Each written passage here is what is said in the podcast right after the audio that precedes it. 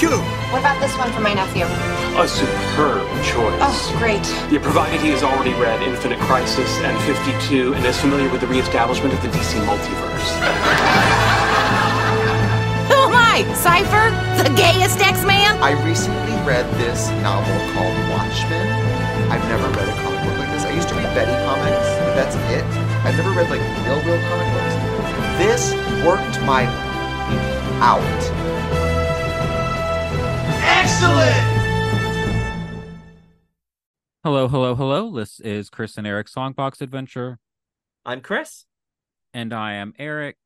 This week, we are discussing one of...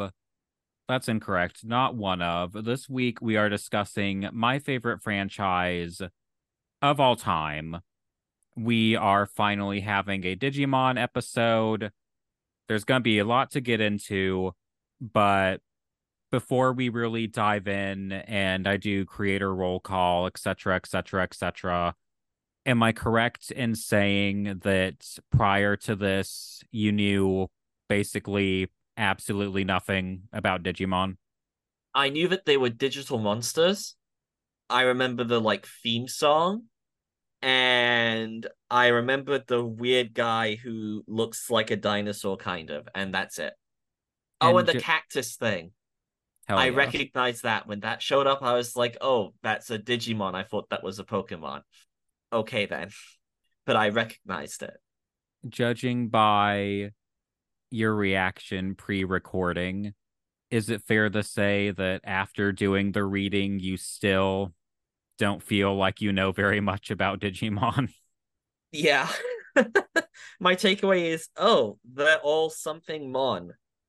They really leaned hard on the Mon for the naming conventions. That's it. That's my takeaway. That's all I've got after reading this.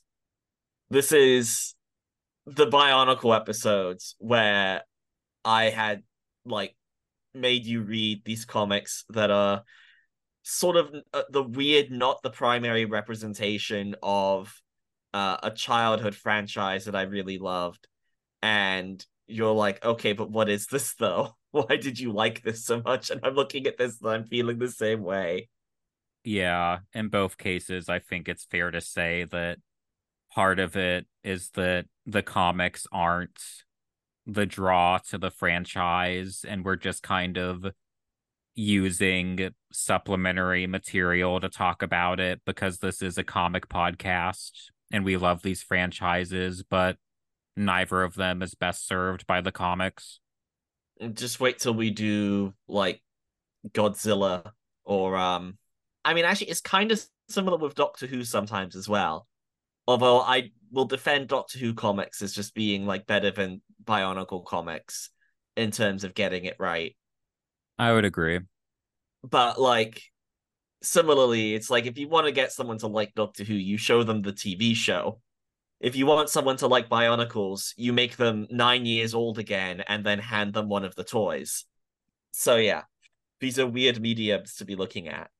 But I mean, it's still interesting in terms of just like, okay, I'm I'm recognizing things from my childhood that had nothing to do with my childhood because I wasn't into Digimon. But just that sort of like vaguely remembered social awareness from being a little kid. Yeah, it's like how my only childhood experience with Pokemon was watching the first movie, the one with Mewtwo, at a friend's house once on V H S. And so when Detective Pikachu came out and the whole thing turned out to be about Mewtwo, I was like, oh, damn, somehow I've experienced the one, like, most relevant bit of Pokemon media to understand this. What are the chances? But also, this is all that I know from this. Digimon is the one where I didn't even watch one of the movies at a friend's house. I've just, like, heard the theme song and seen some pictures. To start us off, then, I'll go ahead and do the general obligatory, like, creator roll call, as well as just a bit of historical context on where this falls in and what the hell this is. But today we are specifically discussing It's just titled Digimon Volume one. It is the Tokyopop release of a comic adapting the original Digimon anime entitled Digimon Adventure. The creator is Yuen Wong Yu, and though Digimon is a Japanese franchise, this is not technically manga, even though the book says it is. This is technically manhwa, meaning a Chinese comic. So it's our first time covering one of those. But this was originally a Chinese language adaptation of the Japanese T V show, and we are now reading the English translation.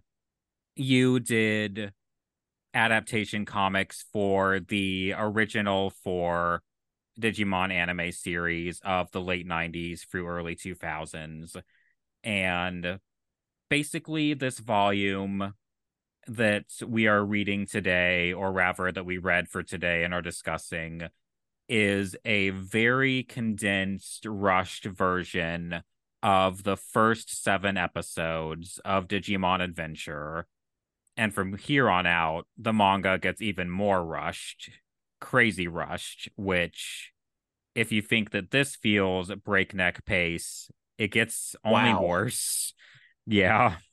But yeah, we're talking about comics as adapting other media again. And we're going to be coming at it with opposite directions of outlook in terms of me being very familiar with the source material and you being not at all. But I guess I'll just sort of ask up front, as someone who didn't know the source material, what did you think of the sort of general clarity, pacing, the way the information is presented? My impression is that you just found it confusing and fast. Those two words are very accurate. The main thing I got is they wanted me to know everybody's names, and they didn't care if I knew anything else. Like, the exposition for the names is great. I get to see all the names. And then everything else, I'm just like, okay, there's a group of kids. I'm losing track of how many of them there are at any given point, but there's a group of kids, and there's a group of weird monsters, and they all seem to have a specific monster. I don't know why each monster is attached to one specific one. Not sure why they care about that. Don't know why the monsters care about the kids in the first place. Don't know where they are. I mean, they don't know where they are either, but like, the context for how they could have gotten there or anything, it, it never comes up. They're never concerned about how they got here. They don't talk about what they were doing when they, like, went, you know, like, you. I'm assuming they're digital monsters, so I'm assuming this is, like, maybe the Matrix, basically. But, like, they don't talk about being near computers or anything when this happened, or anything that would make sense to me on that level. And then things just keep happening, and every single time there's like a pause, a giant monster bursts out the bushes, and they have to remove this black gear from it, because this black gear makes all these digital monsters like evil. It's not explained why. I'm assuming that's an arc plot. That's okay, but it's not explained in this. But um if it weren't for these black gears, literally everyone they meet would be super friendly. But because these things just seem to hit monsters five minutes before the kids show up, it's just constant, like, fighting. Oh, and then, like, every single fight goes, they're losing because there's a giant monster, and then one of their little monsters turns into a bigger, weirder-looking monster and wins the fight. Sometimes more than one does this. And, oh, and every time the monsters change their shape, they get a new name. But no one uses that name. But they have the new name. And it's important that we know that, because they have a little caption every single time this happens with the new name. I think that was a very accurate plot description. It is a very simple formula, yeah. I do like that the letterer chose to use uh the font from the side of K nine from Doctor Who for all of the character names. Delightful. Excellent choice. I do like the font choices in general, yeah. Like, I think the standard font, you know, just is pleasantly readable. And then, yeah, we get that, like, purposefully more sort of computer-typey font choice for captionings, in particular, the names. Yeah, I like it, too. That's a very, I can't remember its name right now, but it's a very classic font for computer stuff. I know it's been around since at least nineteen sixty-four. Uh, so like that's a cool font to pick. It's a fun, a fun retro font. I wish I had occasion to use that font more often, to be honest. Yeah. With regards to some of the either confusion or just not knowing of certain plot details, I think that comes from a mixture of the source material and the adaptation, because some of it is just a matter of, oh, part of the plot is that the kids are in this new world and they're noobs and they don't know what's going on. But then also, I think within the context of this book, I think that is exacerbated a bit by just some of the adaptation choices and it being so rushed that there's no room to breathe. But for instance, the very beginning, adapting the first episode, cuts out a fair amount of the beginning of the episode and like tries to fill in a little bit of it in flashback, but largely cuts out stuff. I assume just the struggle of page count and how much was allotted. But in the actual initial anime episode, we spend a fair amount of time. I'm going to estimate maybe five minutes, which doesn't sound like a lot, but compared to this, feels like a lot, of the children at summer camp before they get transported. And that sounds when... vital. Yeah. And like that sort of helps not only introduce the kids, but give like a little bit of their personality and sort of sets a natural earth setting to contrast the transportation to the digital world from. Whereas this manga opens basically in media res with the kids already on the island and having been paired up with their Digimon partners in their in training stages, and training being the term for the level that these Digimon are at when they look like babies, because Digimon have levels and yeah, you know, various levels, they evolve, higher levels are stronger, sort of that basic setup. And this series being an anime originally, there's a lot of struggles in adapting it to print, you know, like obviously this was something that was originally made to excite with music, with a score, with voice acting to help in characterizing the characters, their personalities, et cetera. But even in terms of losing sort of audio elements and such, or certain, you know, a different type of visual, because like this is just print as opposed to animation, et cetera.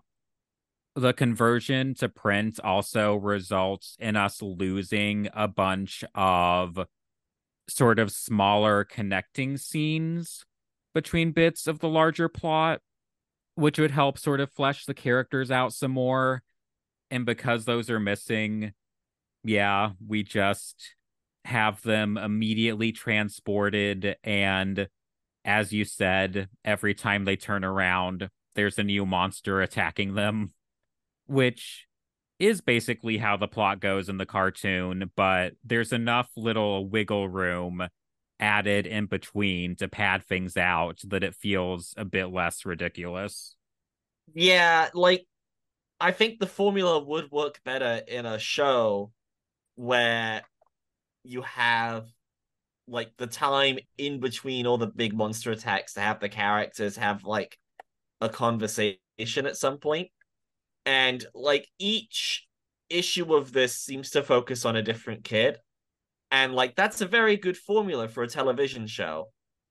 But it's still, like, there's just...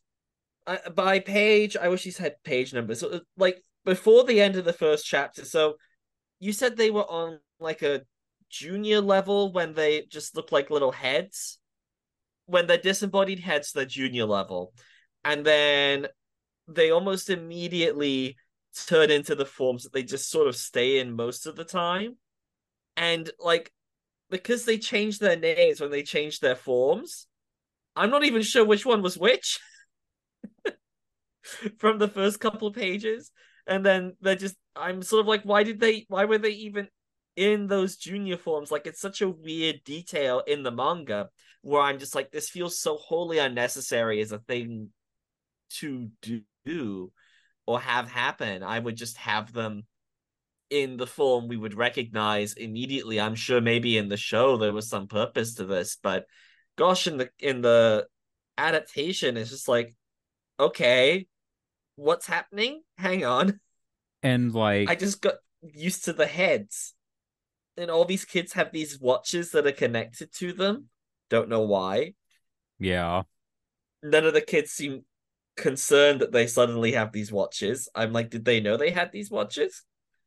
So, the little devices are called digivices. They...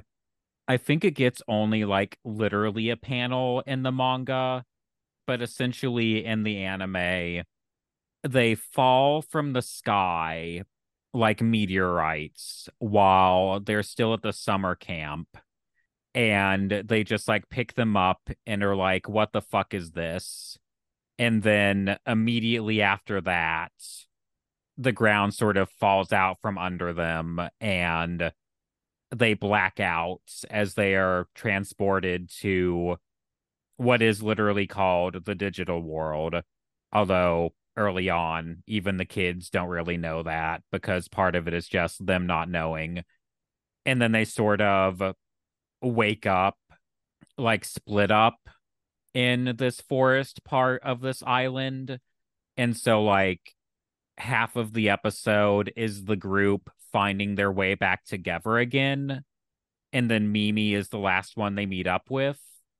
But in the manga, to save time, they just start there with everyone else, and then immediately find Mimi and have the whole Kuwagamon attack.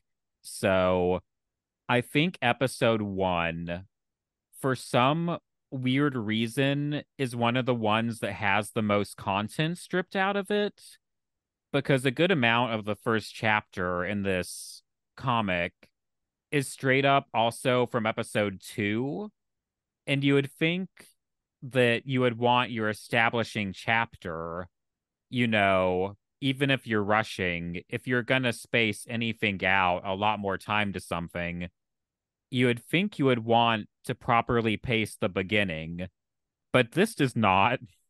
It is so rushed. I guess they're assuming that you are watching the show, maybe? Yeah, which, like, is sort of a fair assumption, but also we're judging this as a work on its own, and... Well, and the comic is still an adaptation. And every adaptation should be able to stand on its own. Like, ha- have we covered an adaptation before? Like, I, aside from, I guess, the Clive Barker short stories were adaptations. And those stood on their own fairly well. Certainly um, uh, the, the one about the statue did. Have we done anything else that's an adaptation? Oh, Alien. Jesus. Only during Horror Month do we do adaptations, apparently. Yeah. I can't immediately recall any ones other than those, but yeah, Alien, which also felt like a smidge rushed, but nothing like this. Well, that's it had one premise. This, I mean, it does have one premise, but it's doing that premise like eight times. There's yeah. some differences. There's the toy thing, which I'm sure was a pretty good episode of the show because it's so weird. But um, I barely get a sense of anything happening before they have to have something else happening. There's no time to spend with like creepy toys that are alive because we have to immediately move to the next thing. And I'm reading this and I'm just like, they talk about there being weird toys that are alive and trying to play with the people, but we literally see one of them for one panel. And I'm just like, this, this is an interesting premise. Let it breathe. And I'm sure the show had like a ten minute, you know, even just a five minute segment where there's a couple creepy toys that are trying to like grab you and I don't know, do whatever.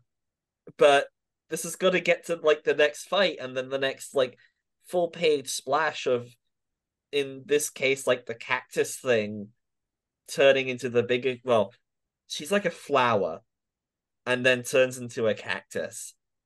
A really creepy looking cactus with hollow, dead eyes and a mouth.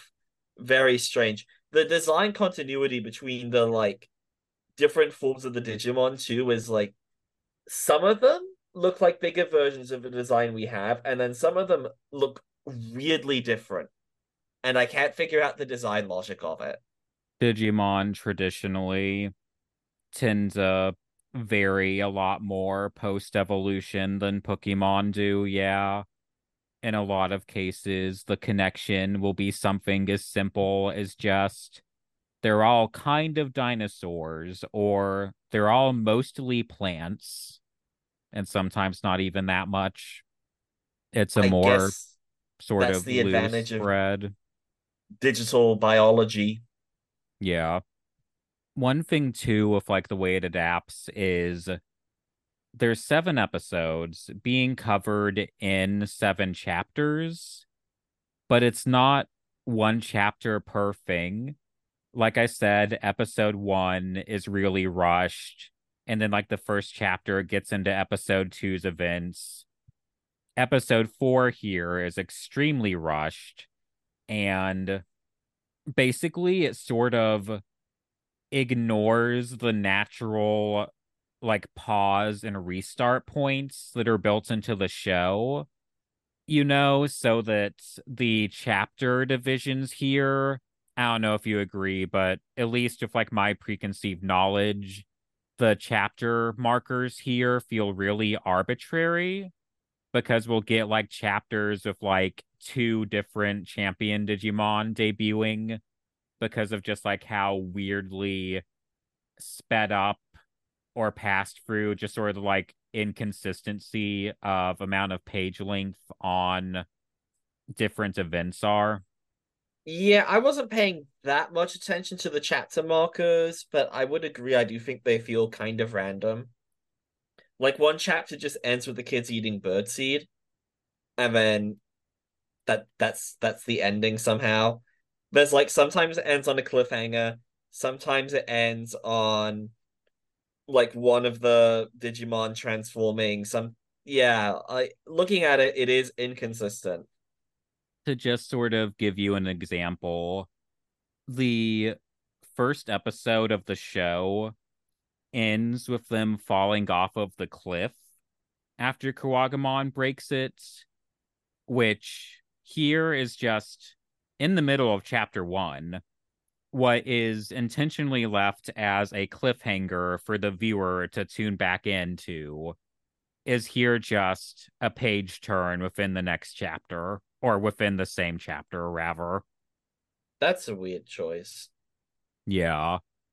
I suppose just a bit of context for the world and the creatures, which is a bit beyond what the characters clearly know here, but just in terms of knowledge for you, I suppose. I don't think it really matters to spoil any of this. I don't think this is spoiler territory, but yeah, I believe I already said it's literally just called The Digital World, and this framing is going to be, I'll say, more or less true in most cases it's not always exactly this simple, but for this and in Digimon media generally, a Digimon's evolution line, a standard evolution line, will have six levels that'll go from baby to in training. Here, the in trainings are the sort of just heads that you see when you first meet them. Babies are just even smaller babies. In training then They're involves like tinier heads. Yeah, literally heads with even less detail generally. Okay. Okay. Like some of the in trainings here will have like, oh, you have a few arms, and then like the babies are usually just heads, which sounds creepier than they are. A lot of them are actually cute, but in describing them sounds freakish.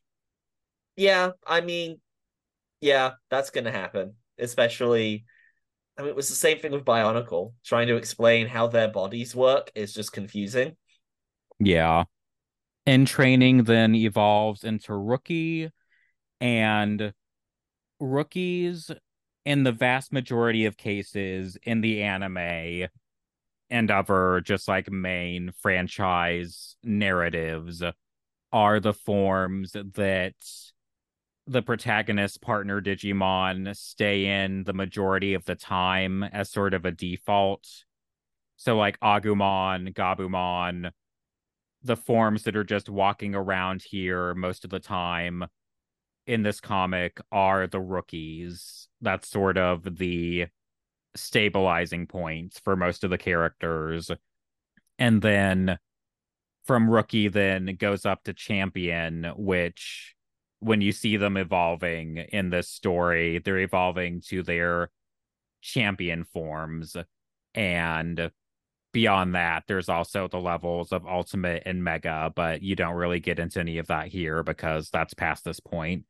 But yeah, a lot of the opening episodes in this show and what it's struggling to adapt is just the kids walking around the digital world, not really understanding where they're at or why, and more or less just in quick succession, everybody's Rookie has to evolve to their champion form because we have toys to sell. So we're introducing all of these toys. And what comes off is just the mystery of, what's the deal with this island? What are the black gears? Yada, yada, you know, is a mystery to the kids, but within the context of it being just so much more rushed here, I can't blame you for just being like, what the hell is going on? Yeah, it, just confusing. Confusing stuff. Having addressed the sort of pitfalls of the adaptation process, though, what do you think of the art? It's very energetic. I like it. I like the art a lot, honestly. Like you said, it's very energetic. I I think it does a really good job of replicating the feel and look of the anime. Like, the characters are all really instantly recognizable as who they are. No one feels terribly off. It feels a lot like Digimon without being too stiff or too literal. Like, he's not trying to just trace screenshots by any means, you know, and there will be like some points where his style will be a bit different, but not in a bad way. Like, he takes some of the visual comedy gags a bit further than the show does at times, things like that. But on the whole, I think it does a very good job of replicating the look of the show. I think that the pacing and like continuity and just like movement from panel to panel is weak in a lot of places, but I think that goes more toward just everything we've said about how crammed and rushed this project sort of inherently is than me feeling like it's necessarily just like his struggle as an artist, you know? since this isn't like an original story that he can really fully control how he's telling. I'm assuming he must have been told to like get through it this quick, because there's no way this is the choice that you make. Yeah. And like the pace and amount of things that get cut out just goes up and up from here, because Adventure is adapted into five of these books. Like the one you read is already a fifth of the way through this comic, but the anime it's adapting is fifty-four episodes. So I think you can imagine mm. just how much would need to be cut from such a short stack of books, because these aren't even thick books. No, this is a normal, like, sort of what I think of as like a standard size manga. Like, yeah. it, it's the amount that I expect when I just buy any like regular manga volume. Yeah. And yeah, that's um that's a lot to have to try and adapt. It's an absolutely just mind-boggling assignment. And with that in mind, I guess I'm kind of impressed that it's even as good as it is, as much as I don't really think that it holds up on its own. You know, like, at least the art's not shit, but... The monsters look neat. They do, and that's something I'm I wanted to... By them. You're right, but you're confused cool. by them? Yeah. Yeah. I did want to ask... Do you have any monsters in particular you especially like or have thoughts on in particular? Just what Digimon stand out to you? So the nightmare cactus with the hollow eyes. Hell yeah. And the boxing gloves stands out to me in a wait, what the fuck kind of a way, because like the the thing that it transforms from, the Digimon it transforms from looks kind of like not not exactly like Bulbasaur, but sort of Bulbasaur-esque. I'm like, okay, it's like a plant reptile combination, and then it turns into a ghost cactus. Obviously the dinosaur guy and like his evolved form that's a dinosaur wearing a like cow skull for whatever reason, that's very memorable just because I'm like, oh, I recognize that immediately. I like the giant teddy bear. That's that's nice and surreal. I'm confused by the one that's a robot? What about him? What? Just... Why is he a robot? Yeah, so... Digimon... He seems like he's just a normal Digimon, but, like, none of the others have, like, mechanical parts. Digimon, I think it's fair to say, the creatures sort of have a much larger variety in... what they're sort of based on or making visual cues to than Pokemon generally do. And I know that Pokemon has, you know, variety and they're not literally all animals, but just generalizing here. But a fair number of them also confuse me. But like Digimon designs draw from absolutely everything. So you get the ones that are various sorts of animals and plants, but you also have a lot like Andromon who are robotic in various ways.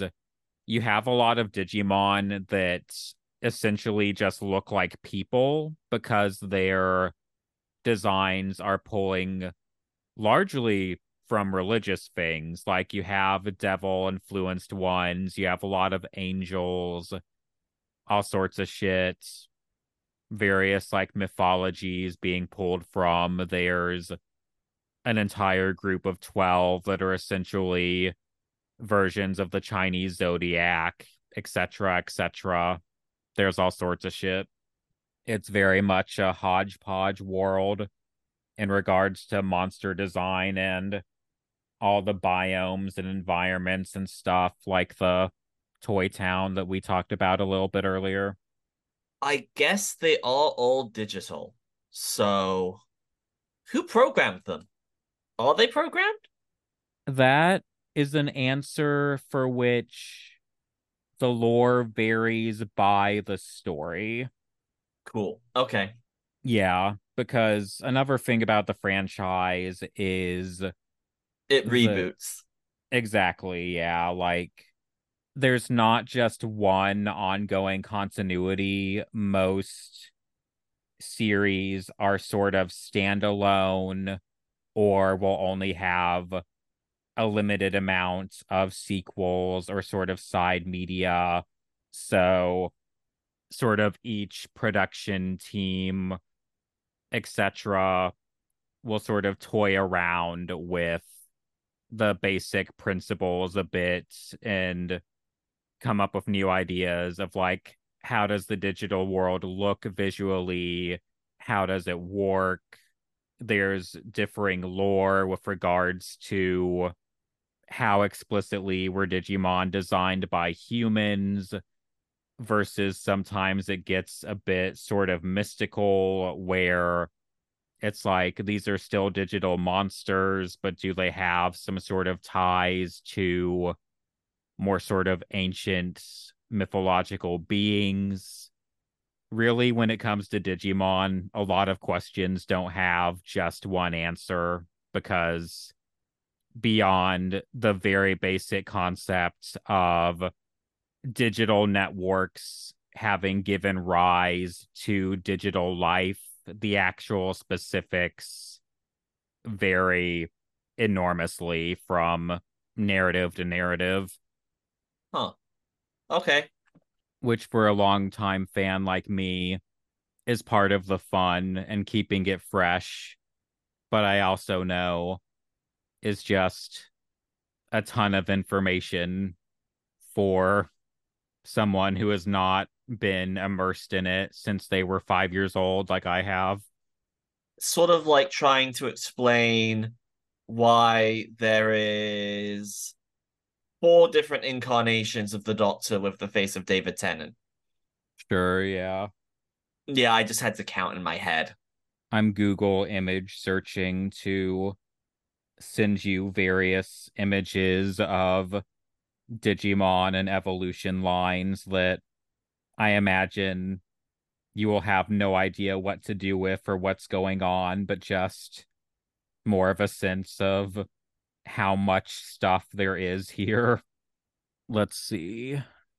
With regards to the setting here, the kids specifically get transported to an island. They don't call it this here, but it's called File Island within the larger digital world. And it's sort of just a gigantic mix of different biomes and environments so that each episode we can sort of check out a different setting as to better fit or frame a story around what monsters we're playing around with this week. Toy Town's probably the most unique one, like we've alluded to. It has had similar locations in future media, sort of play with the idea, make new versions of it. Beyond that, I guess there's not really especially a lot of note that's established here in terms of settings. Like we get a factory and otherwise they just sort of go from like the forest to a lake, to a desert, to a mountain sort of thing. It wasn't even clear what the factory was like making. It was just a factory. They were just in like an industrial zone for a minute. In the anime, they like sort of use that question as a means of enhancing the sense of weirdness and otherworldliness, because there it's just sort of like they show like conveyor belts putting objects together and then taking the pieces apart, dismantling them right afterwards.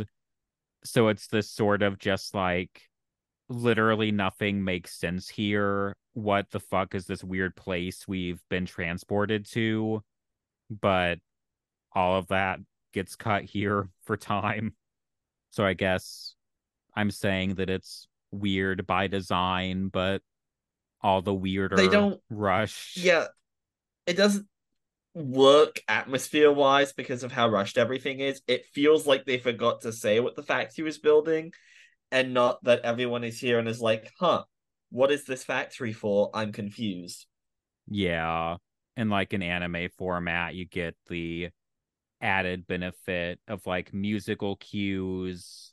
Again, just like the little scenes in between of characters remarking on things that are either entirely absent here or just very short and don't effectively accomplish what they do when animated. Walking around uh, the like factory, like it's a Scooby-Doo episode with the abandoned, you know, whatever that it's set in, stuff like that. Yeah. While we're talking about it, I do want to ask you about one Digimon in particular.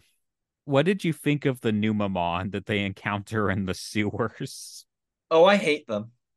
It occurred to me as I was rereading that, like, you would not be prepared for the Numemon at all. I I find them deeply confusing because initially they seem like they're villains, and then they help them, and then they're just sort of not there anymore. And their design, it's not the eyes on stalks that's the problem for me. It's the very human teeth that's kind of fucked up. And then there's like the one weird one that gets really into uh Mimi, I want to say. Mimi, yeah. That doesn't really go anywhere or, or matter at all. It just sort of happens. And then it's over. Blessedly over. I like the idea of them forming like a big giant one, but it literally lasts a panel. But yeah, the uh, the the Numemon, they're weird. And I don't like their mouths. I really hate their mouths. We're burying the lead that they literally throw shit as an attack. Well, they kept repl- they kept correcting the one kid and saying sludge. So I'm like, is it poo or sludge? I can't tell. Unclear. So part of that is how... But deeply unsanitary either way. Yeah. So part of that is inconsistency in the censorship in English versions of Adventure. But Numemon, listeners, if you're unfamiliar, Google image search. But they're basically these mollusks with, like you said, these pronounced mouths with these large teeth. Very humanoid looking teeth, and their attack is throwing shit. Sometimes it gets referred to as sludge, but it's literally shit. And these sort of uniquely tie in to the franchise's roots in virtual pets. Are you familiar with V-Pets or Tamagotchi or anything like that? I remember the D S game that let you stroke a dog. Okay. Well, basically, the very first bits of Digimon media were these things called V-Pets, where you would raise your Digimon from its time as a baby, and then just, like, upwards as it evolves, et cetera, et cetera. And you would care for it as a pet. You would have to feed it. You would have to take it to the bathroom when it needed to go. You would need to both praise it and discipline it, depending on its actions. Okay. You would need to train it. Yeah. And in early media, I'm most specifically familiar and think about Digimon World one for the PlayStation one, which is basically just like a console version of the V-Pets in its basic gameplay. But when you're raising your Digimon, Numemon is what you would get if you did a shit job raising your little rookie, and if you didn't meet the evolution requirements for any other champions in the game. So, for example, if you let your Digimon just, like, shit in the open too many times, if you don't get it to a toilet in time, care mistakes like that, it will turn into Numemon. You let it shit itself, and it will literally just become a fucking mollusk that throws poop all over the place. And wow. They're revolting, and I can't blame you for hating them, but I love these fucking things. They are ridiculous. They are heinous. And I've been exposed to them for twenty years, and I think they're really delightful. But you're not wrong. They are, in fact, horrible. Okay. That that's kind of made them make a little bit more sense, like, I guess.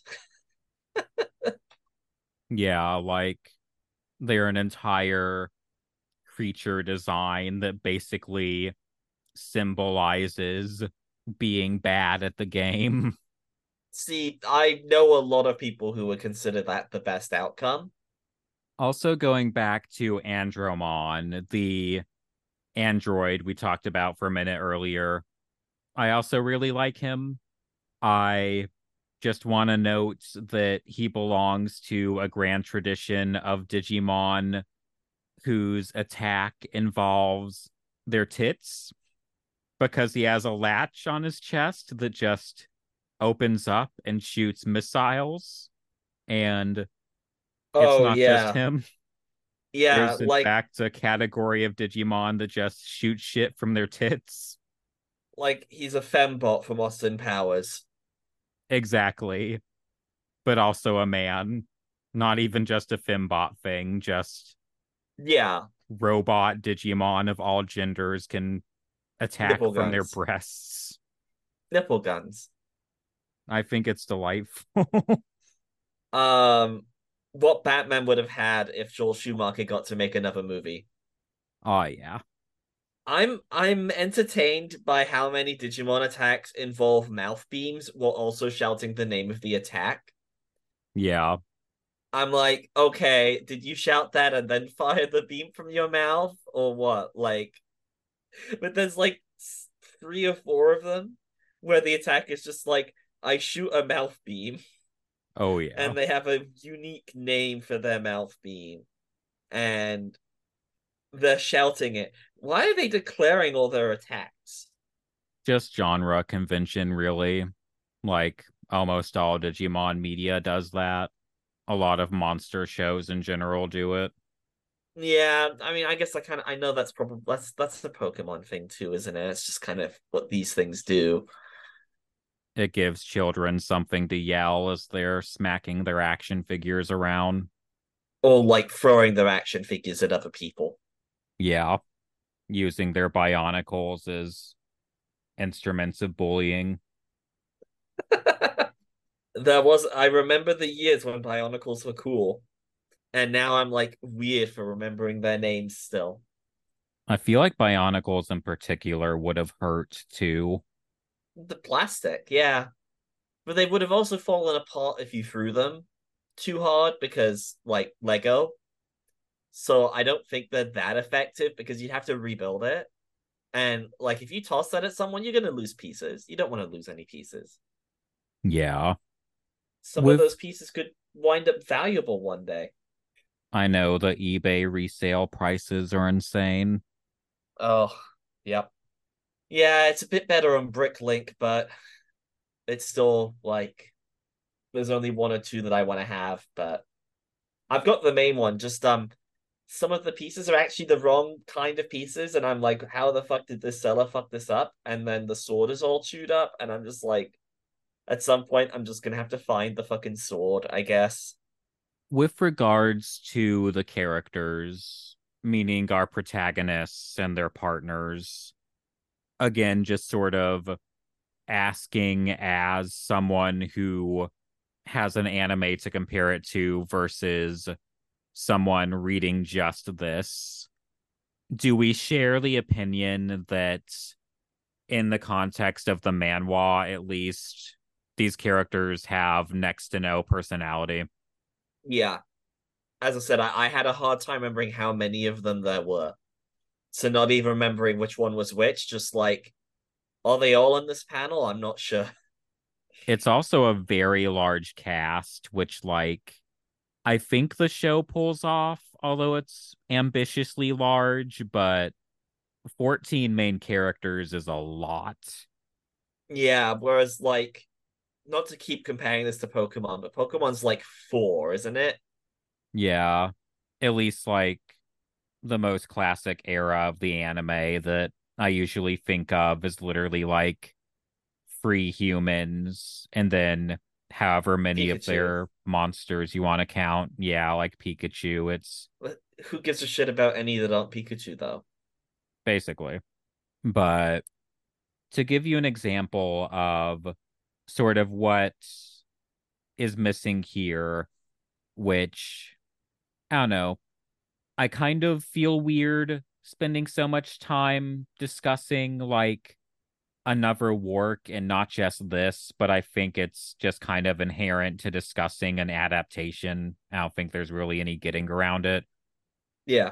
Especially not in, like, a super rushed one like this. But, for example, in the factory setting, in that episode, you get a few minutes between Izzy and Tentomon, in which it is first hinted that Izzy is going to have a whole character arc about being adopted and about having overheard his parents talking about it, so that, like, he knows, but his family doesn't know he knows. And that's a lot of his whole emotional arc over the course of his show, is just Izzy and his family's relationship with regards to being a small child, sort of learning to understand and coping with knowing that your parents are not your birth parents. And the early episode, you know, doesn't get into all of that, but it lays the groundwork for that. And that's entirely missing here. You know, the show has a fair amount more about Matt and T K being brothers. Whereas They're here, I... exactly, exactly. These people know each other? They have, like, relationships between each other at all? I think the brother relationship is literally only mentioned in one panel in this entire book. Yeah. So there's a whole just, like, sort of relationship there in terms of, like, Matt being sort of hostile and antsy and paranoid, largely because he feels responsible to have to be taking care of his little brother in this mystery setting that he has no control over. But again, those sorts of character arcs really just are not able to be explored here due to the page count restrictions, and it's those character relationships that are one of the series' strongest aspects. So the hurdles of adaptation got the fuck out of it. Well, we have to make sure we get in every single monster fight and evolution, because that's the most important thing. It's not, it's not the story. We have to have the toys here. There's not enough monster fights in that first episode, so we have to make the cliffhanger for the first episode happen halfway through the first part, so we can get to a monster fight by the end of it. With all of this said, and you having now read it, I assume you can see why, even though I wanted to talk about Digimon, I didn't know if we ever would, just because the comics are like this. Yeah. Yeah, it makes sense. Um, yeah, I, I vastly prefer when comics in a franchise are, like, not adapting. They're adding more stories. Uh, there's a lot of, like, comic adaptations of things, and frequently I find them to not work because comics are so weird and difficult to do pacing in.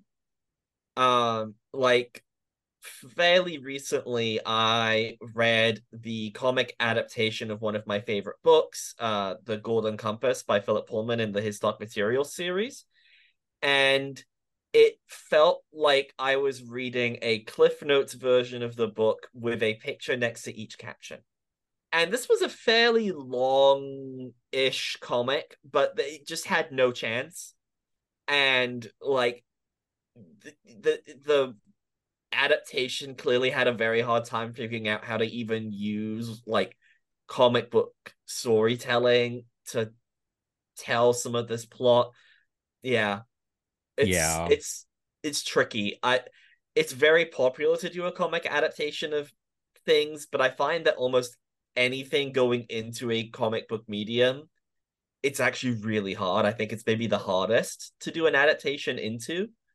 Yeah, it's such a distinct medium that is really difficult, especially since, like, a lot of adaptations into comics are just so transparently for profit only, which, you know, damn near any comic production is ultimately for profit, but, like, the degree to which care about it as a piece of art goes into the inception is just that much lower, since it's like, okay, this property is hot right now, we have to get in on some of that money quick, just churn these out.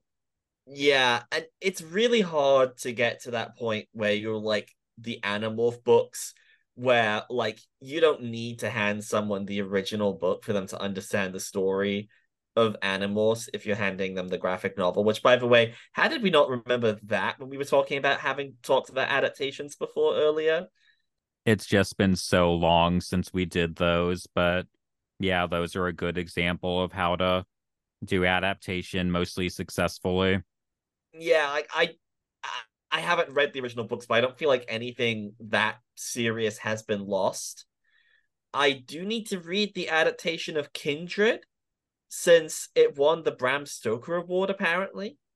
So I can't comment on that. But other than that, I've not really seen any that I thought was successful in terms of adapting books, or and certainly in terms of adapting, like, you know, animation or live action media like that. Yeah. Adapting, like, a comic into something else, unless you're adapting it into a novel, I think is usually pretty easy. Adapting the other way around, though, just doesn't seem like it's ever something that's easy to do. Yeah. With regards to the history of Digimon comics and me figuring out how to discuss the franchise, it's always been on my mind as something to do at least once, because, like I said, this is my favorite franchise. This is my Bionicle, my Doctor Who, et cetera. I love yeah. Digimon more than I love X-Men even, but basically the choices, the best manga, I would say, are a few series that do not have official English translations and releases, so that strikes them off the list. And in terms of works that are officially available in English, they are a mixture of bad and out of print. Like, I just happened to be able to get you a copy of this at a used bookstore, and as we've established, it's not very good and also out of print. There is a adaptation in the form of American comic issues from Dark Horse Comics. They did, back in like ninety-nine or two thousand, a twelve issue comic similarly adapting the opening episodes of this same anime. And believe it or not, it is much worse than this. And I mean much worse. Wow. Yeah. If I can ever get second copies of some of those, maybe we'll discuss them at some point for fun. They're not good, which, all love and compassion to the creators there too, because, like we've said here, it's a damn near impossible assignment. But there's those Dark Horse comics, also largely out of print and unavailable, and the only other Digimon comic that's really available in English at all is relatively recent. Only in this last year have they actually started putting out an English version of it. Is called Digimon Dreamers, which I considered having be what we did for our Digimon episode. And while I do think it's a better comic than this, the thing is that it's a gag series, it's a comedy, and I didn't know if that would be a great sort of introduction to the franchise for you, because it's largely just sort of joking around and telling less of a serious narrative, you know? Huh. Okay. Which, like, I don't think it's a bad comic, but I felt like it'd be kind of weird to give you the sort of jokey version of a franchise that you weren't familiar with to begin with. But yeah, this this was Digimon. I'll reiterate again that although we talked a lot of smack about this, I think that it was a very hard assignment, and I think that it visually still looks really great. I really like the art here.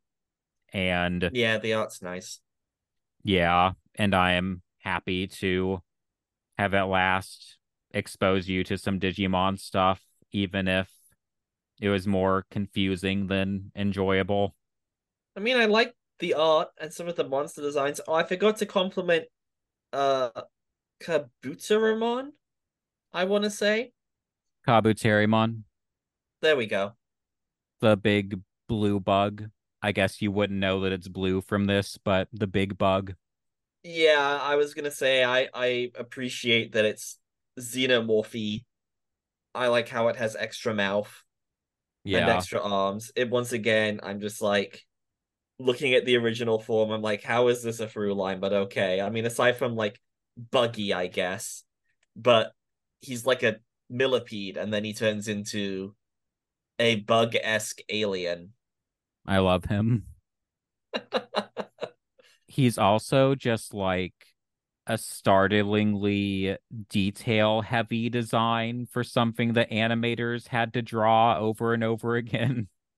Yeah, that's fucking weird as a choice. But I love him. If I'm designing for, like, traditional two D animation where I'm drawing it, I'm like, hmm, how, how simple can I make this? They were ambitious. I mean, like, uh, yeah, yeah. You think you would do something more like, I mean, like Spectacular Spider-Man, where everyone is like really simplistic so that you can, you know, do the most frames in the uh, like action sequences that you can to make it look smoother, rather than have to, you know, draw a really detailed design over and over again. But yeah. Is there anything else we should touch on, or are you ready to give homework for next week? Uh, I think I'm good on, on uh, let's do the homework. Tell me what I'm reading for next week, as if I don't already know. So next week, you will be reading Liberation of the Daleks, the most recent Doctor Who comic to be released. So as of the time of this episode going out, Uh, which is late November. Um, the collected edition is available for like twenty bucks on Amazon in the United States starting on the twenty-eighth. I don't know why this is available in America quicker than a lot of other things that have been published in November that are Doctor Who related, but I'm not going to get until January at the earliest, but whatever. And then, yeah, uh, it's it's the comic starring the fourteenth Doctor as played by David Tennant in the T V show right now. Um, as of recording, the specials have still not come out. We're in early November, so this is also, right now, the most current Doctor Who media. This is the, like, most forward in the Doctor's timeline or whatever. Like, this is the current ongoing story. It is a thirteen-part epic that's like one of the longest comic stories they've ever done. It's also kind of a sequel to our Daleks episode. So let's be excited about that. But yeah, look forward to that next week. And if you're interested in Digimon, check out the show. Don't pay really expensive amounts for this book on Amazon or eBay because it's not actually good. But thank you all for listening, and bye. Bye, everyone.